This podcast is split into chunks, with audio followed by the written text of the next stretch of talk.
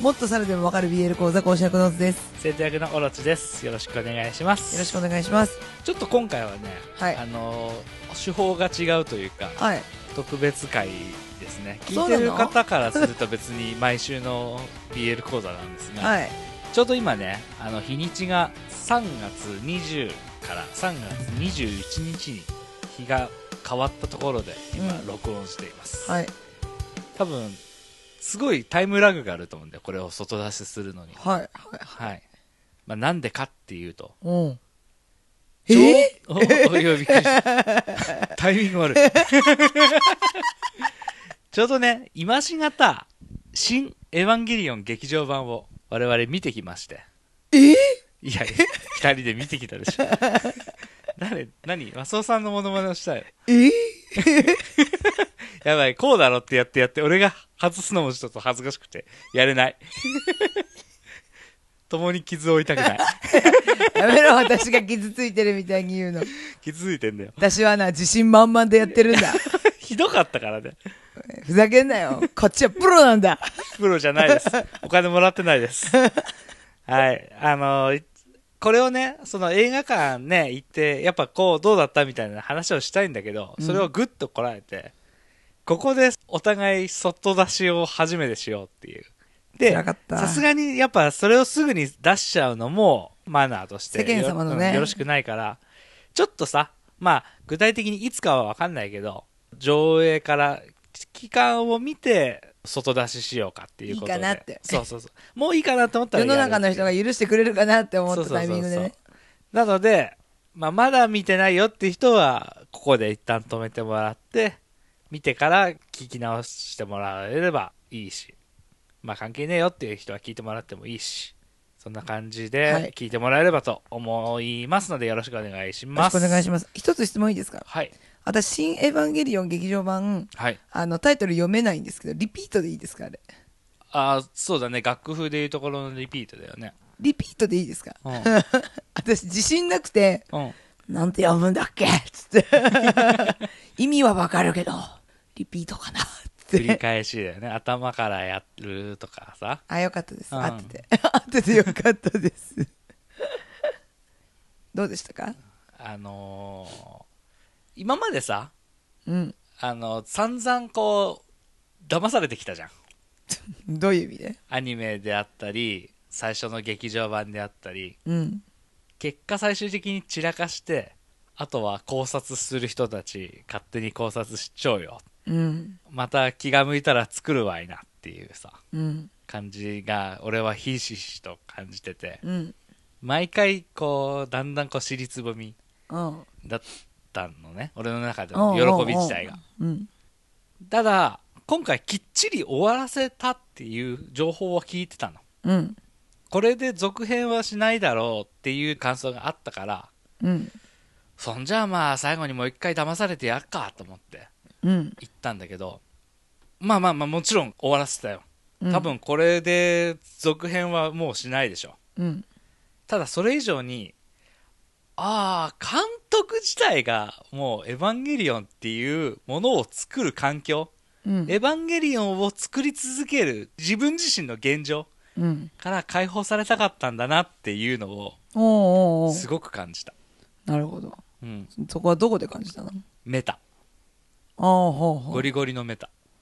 うん。アニメの世界なのに、そのエヴァンゲリオンっていう撮影所があって、うん。スタジオがあってっていう手法うん。とか、終わりがけの海辺でのところで、絵コンテのもう本当に初期の初期みたいな絵コンテをあえて出す演出とか、うん。そういうので、もうこれはフィクションなんだよっていうのを、すごいこう突きつけてくる感じが、うん。あー、なんか飽きたなって。あ、そうそういう風に捉えたんだ。俺はね、う。うんん、って思って、まあ、そっか、まあまあ、でもしょうがないなとも思いつつ、ちょっと寂しい気持ちにもなりつつって感じあ。そういう感じだったんだ。俺はね、そう思ったけど。私はもっと前向きなメッセージだと思った。おーどういう感じで？あのね、その、まず主人公である碇シンジ君は、うん。まあちょっとね、いろんなことがあって、まあ本当の意味では14歳ではないんだけど、は彼は14歳なわけですよそうだね。で9の時にねもう取り返しのつかないことをしてしまったわけですけども9っていうか、まあ、歯の終わりにね、ははか取り返しがつかなくなっちゃってる状況に翻弄され続けたのが9だからね。そうだねうん。で、まあ、今回は、まあ、それで心がメタメタになってねはい。自分の殻に閉じこもったわけじゃないですかはい。でもそのまあ話のね中でこういろんな人たちとの関わりであったりとかうん。あの彼は心を開いたわけじゃんそうだね。心を開いていろんな人の優しさに触れて。そう、うんで大人になったわけだよそうだね。心がはい。で、まあ、14歳っていうのはさこう感情的にも感性的にも感性的にもすごく豊かな年頃っていうところでうん。私はその「エヴァンゲリオン」っていう作品自体が碇シンジ君の身長を身長の成長を描いている物語なんだなって感じなのうん。その大人になるまでのうん。心の葛藤であったりとかうん。その中でエヴァが出てきたり、まあ、実際関わっている人物とかが心の中でこう二次元二次創作してるっていうか。妄想ってこと？夢落ちみたいなこと？そう。なのかなって思ったの。でもそれが大人になったことでうん。終わったんだよ。魔女の宅急便みたいなこと？で、まあ、実際こう大人になった時に、まあ、ああいうオチになったのかなとか。ああ、なるほどね。まあ妄想っていうのも一つあるよね。うんうん。うん。そのだからそのメタが出てきたところも彼のその心のそういう表現だったりとかうん。その葛藤の幕が閉じたイメージだったのかなって思ったんだよねなるほどね。夢落ち説か。まあその説もないわけではない演出の仕方はしてたよね。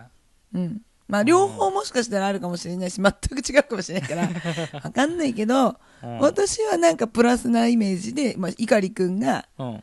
成長したんだな親とのいざこざもあったりとか、うん。その思春期特有の心の閉じる感じだったりとかを、うんまあ、乗り越えたところでの最後の大人のシンジ君うん。の演出だったのかなって、まあ、あるかもね。その、なんていうの、9の時点でさ、うん。主人公と主人公を取り巻くサブキャラたちで年齢に開きが出たじゃん。うん。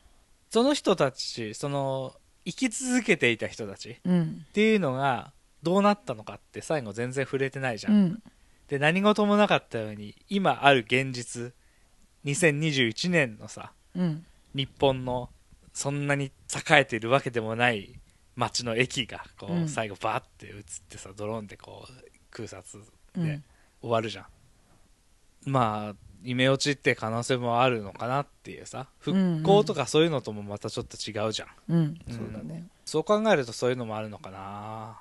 もちろん両方あるかもしれないけどね、うん。そうそうそう。私はそう思った。なんかその思春期の表現。うん。だからこの妄想にもこうやってやるものがあってみたいな、その舞台裏みたいなものがうん思い浮かんでってことな一つ一つ終わってったんだなって。うん。その視野が広がったんだよねきっとまあね、そうそうそう。なんだろう、そのね、倒すんじゃなくて、対話するっていうさ。うんうん。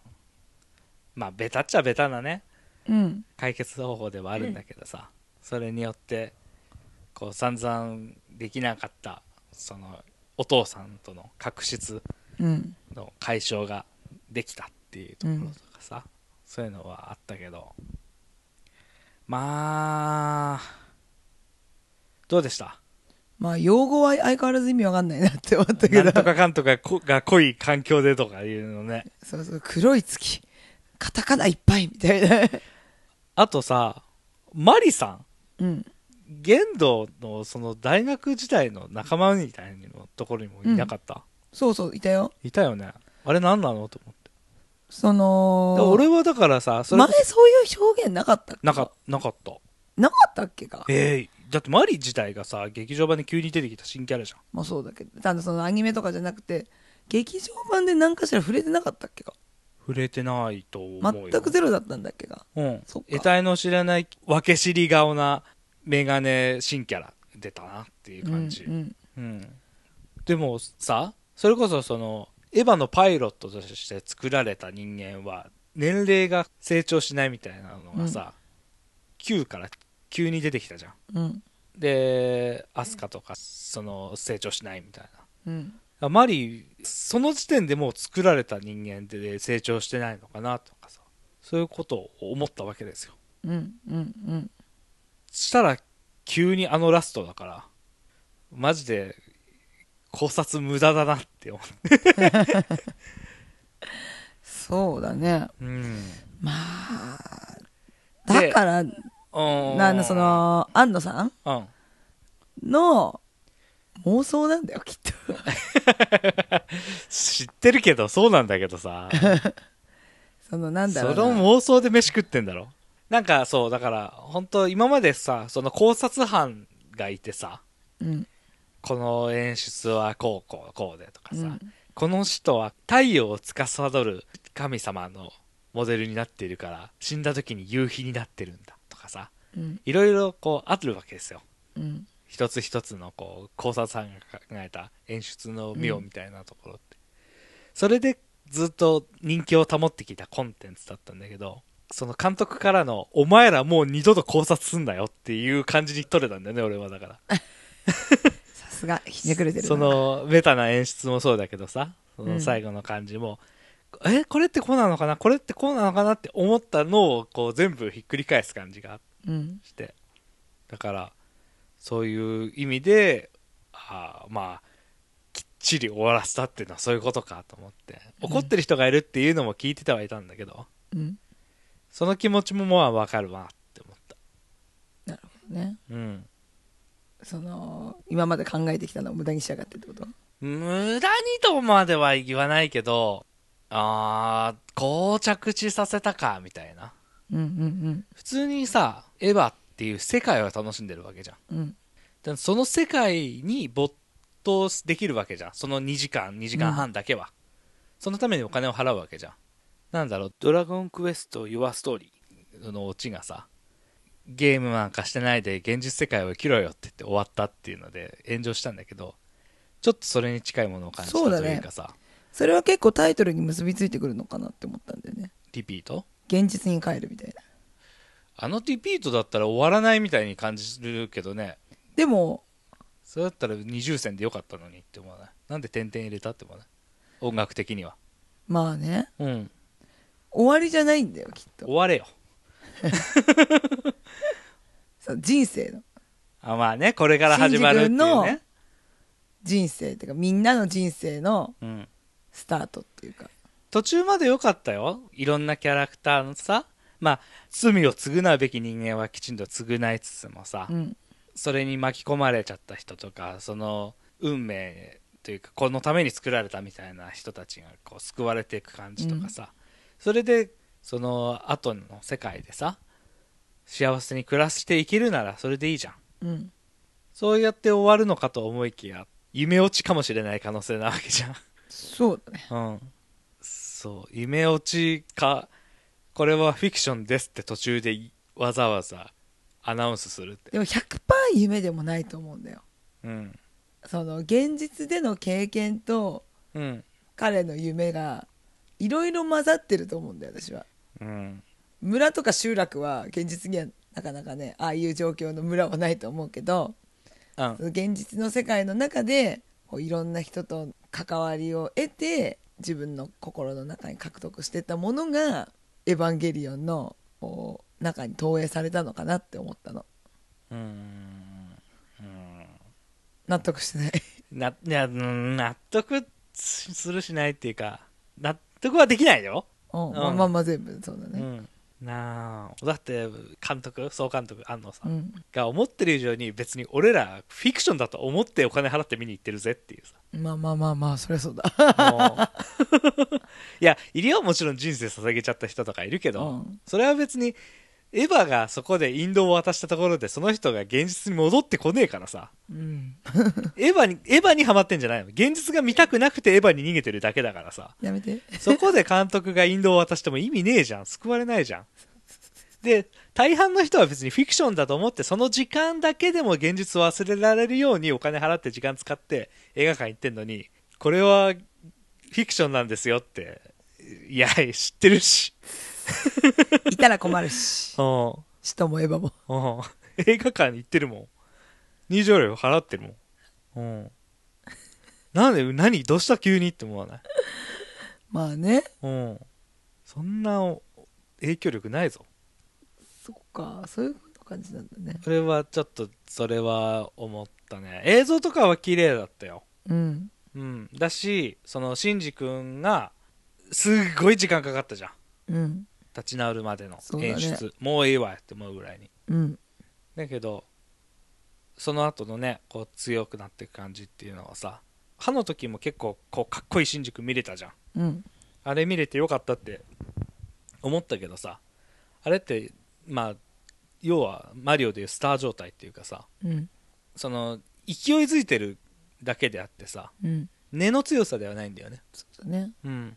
だけど今回のそのシンジ君の強さっていうのはさ、揺るがない強さっていう感じがあって、それが見れたし、そこに至るようにちゃんと丁寧に描いてたのは、そうだねすごいなって思った。うんうん。大事にしてくれてるのは伝わったうん。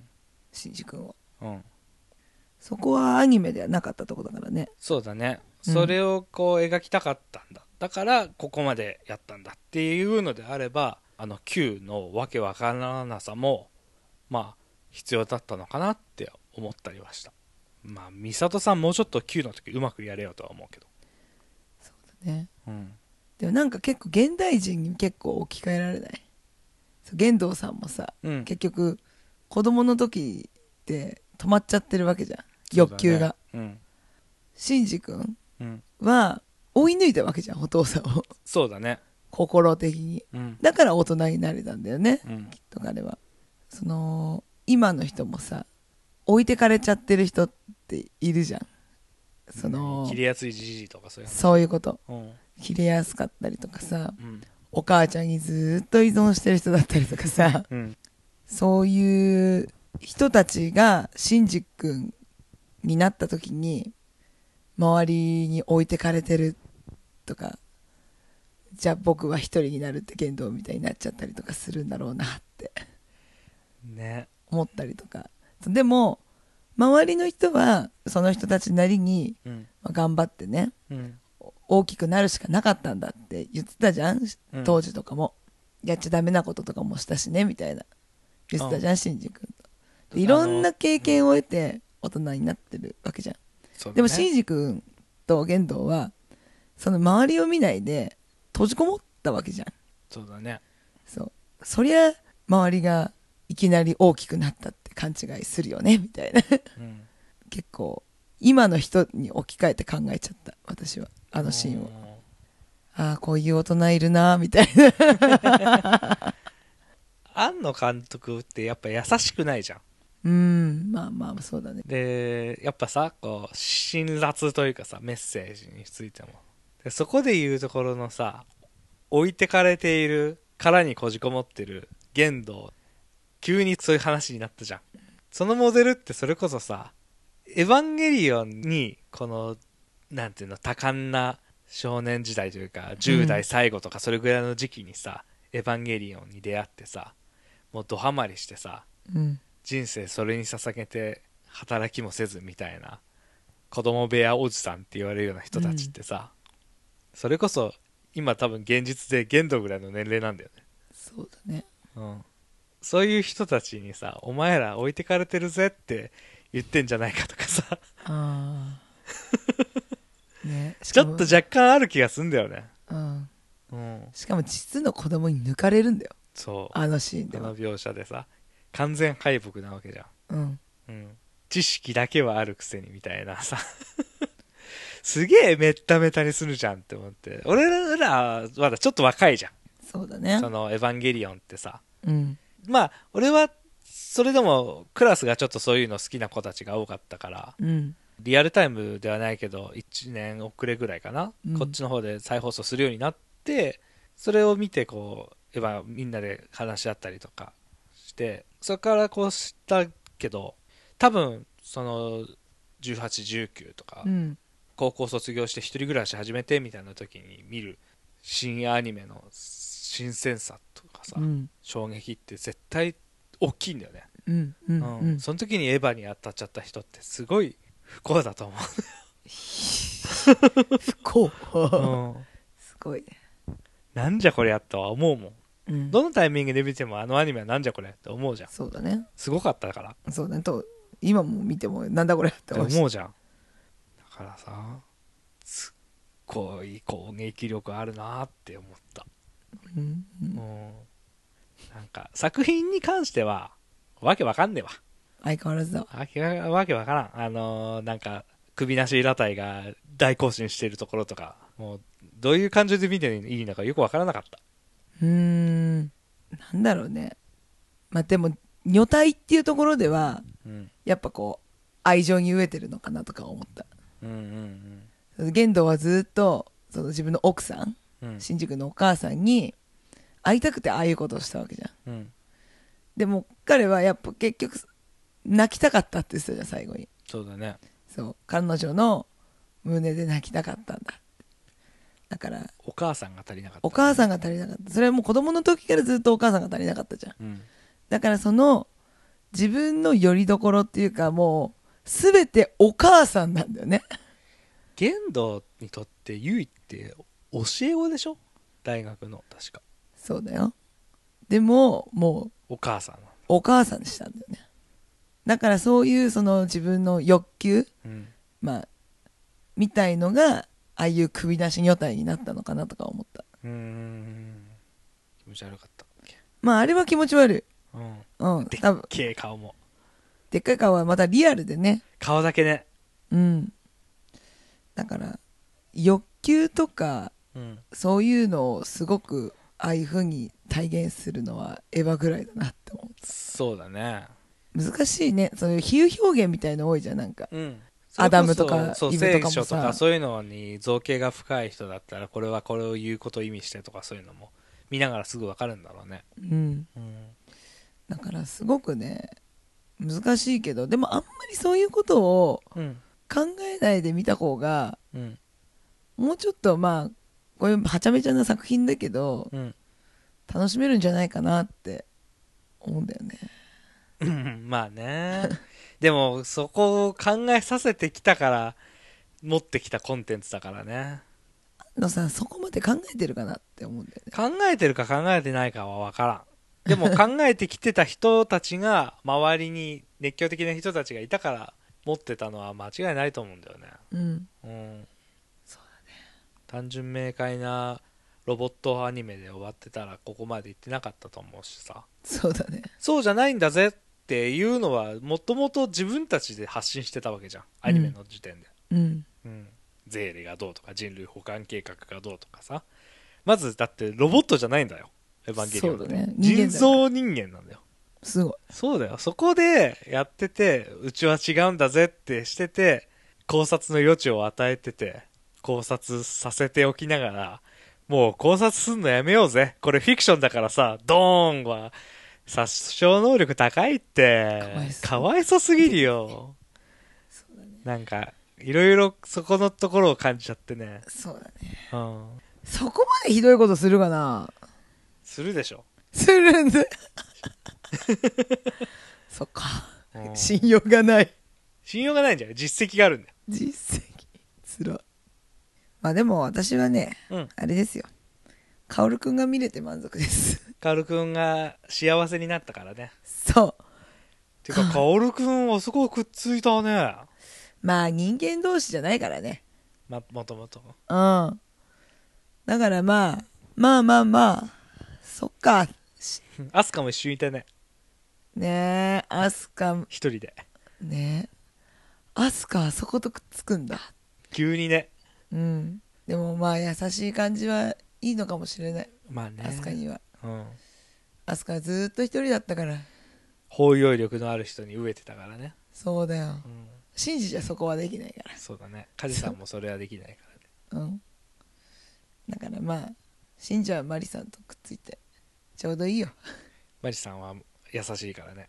マリさん優しいマリさん実は碇さん好きだったのかな限度、うんかもね。ありえるよねうん。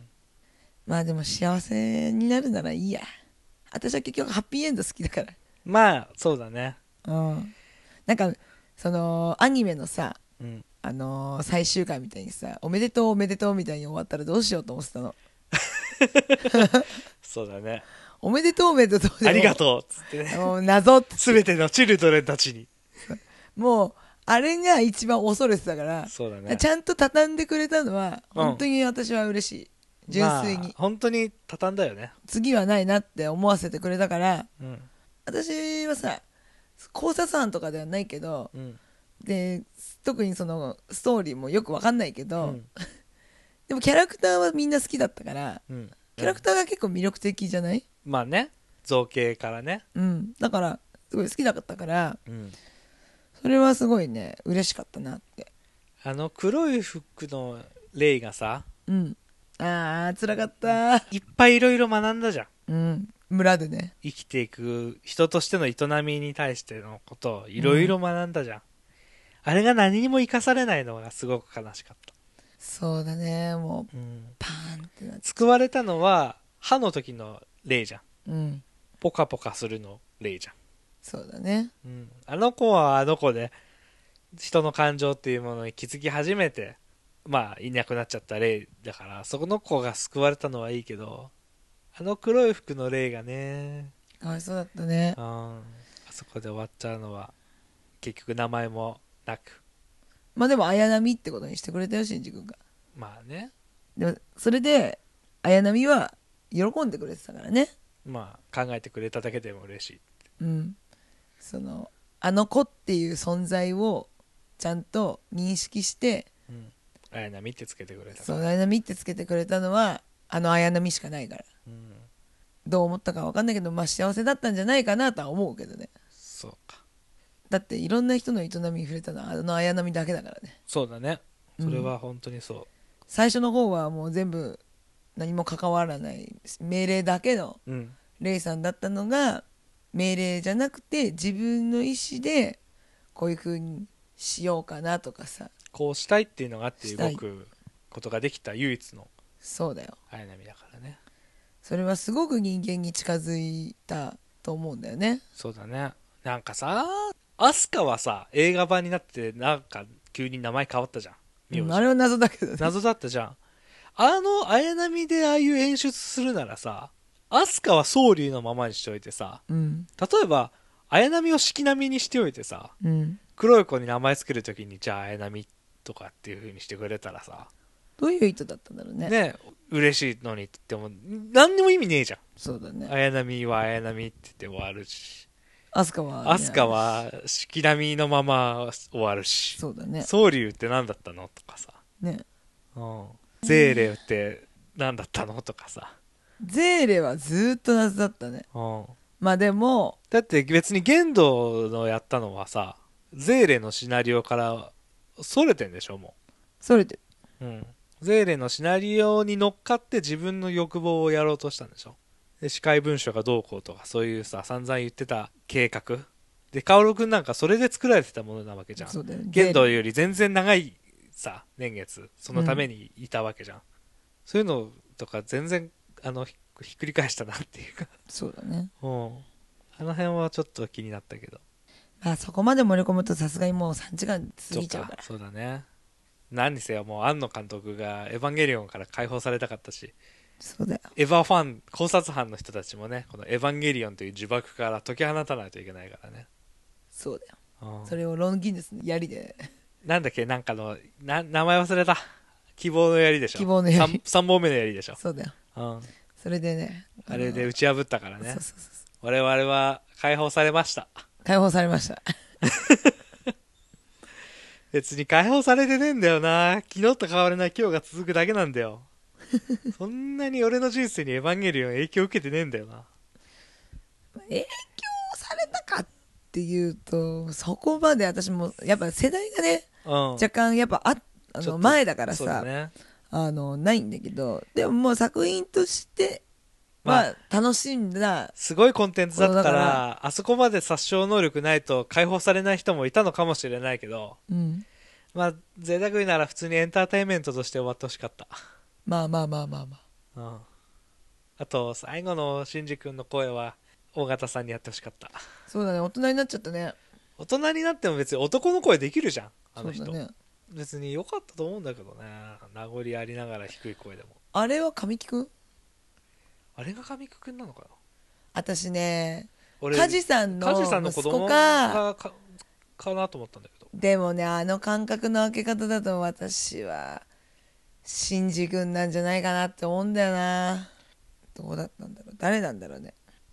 内山幸輝も言ってたやっぱ神木くんだよ。シンジ君ああれ神木君大人シンジは神木くんです。あそう。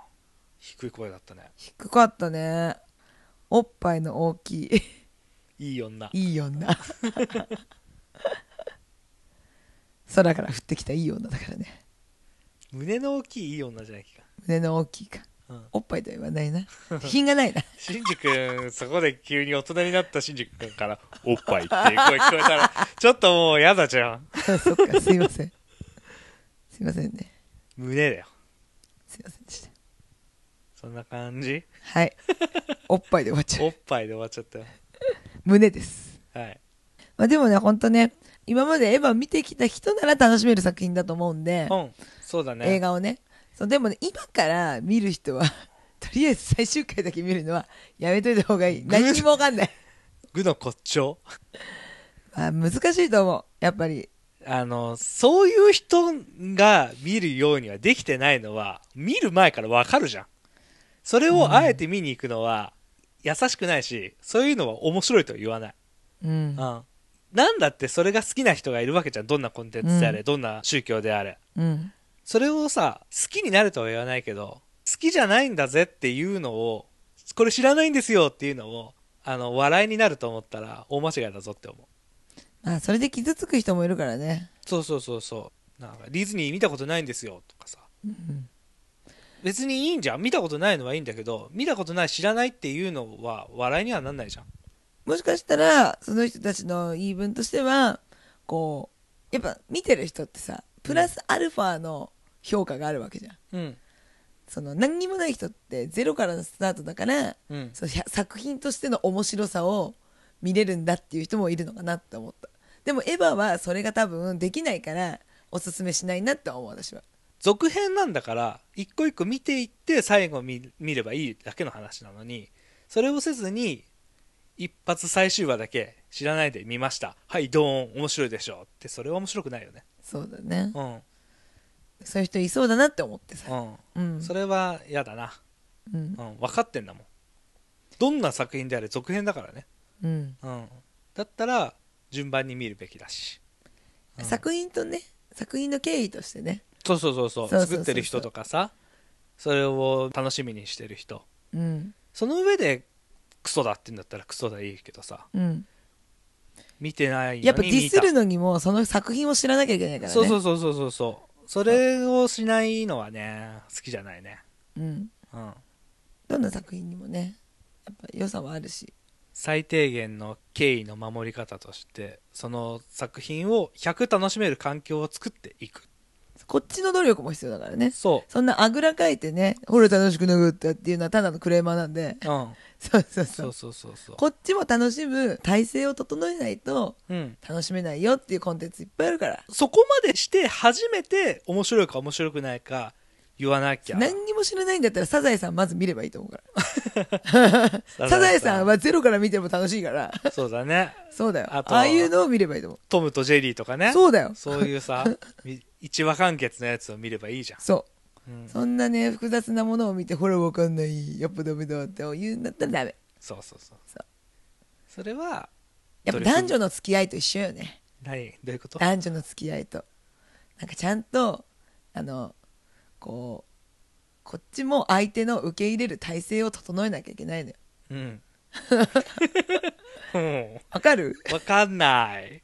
ほらやってくれなかった。ほらそういうとこがね男ってダメなのよねって言うのと一緒。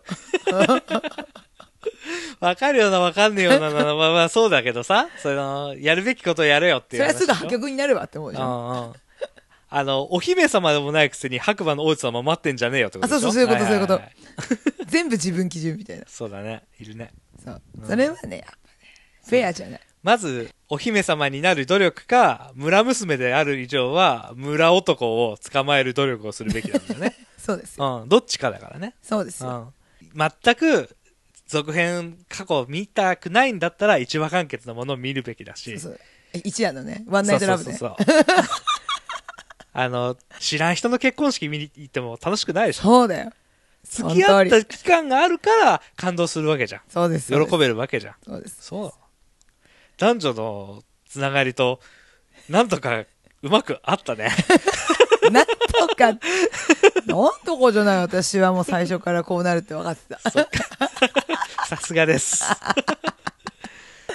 うん、そうだね。今後もきっとそういうのは目にすると思うんだけど。ワンナイトラブ？ワンナイトラブやろう？ワンナイトラブやろう。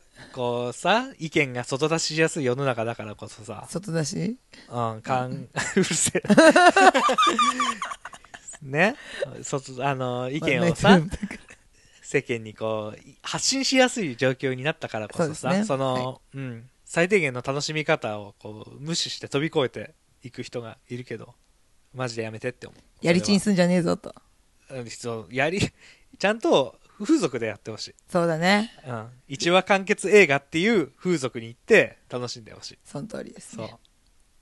正解ずーっとね、大事に大事に積み重ねてきた綺麗な純白の女の子をね、ちゃちゃちゃってよかしてさ、うん大したことなかったわって言わないでほしい。やめてほしい思い入れがあるからこの子抱けるって喜びがあるのに。そうだね本当に。なんだこの話。そんな感じです。まあ、多分、春、うんあの、あとだな桜も散った頃だと思うんですけど、はいはい、皆さんどうお過ごしでしょうか？はいそんな感じでエヴァの感想会となりました。はいはい、聞いてくださってありがとうございました。ありがとうございましたはい。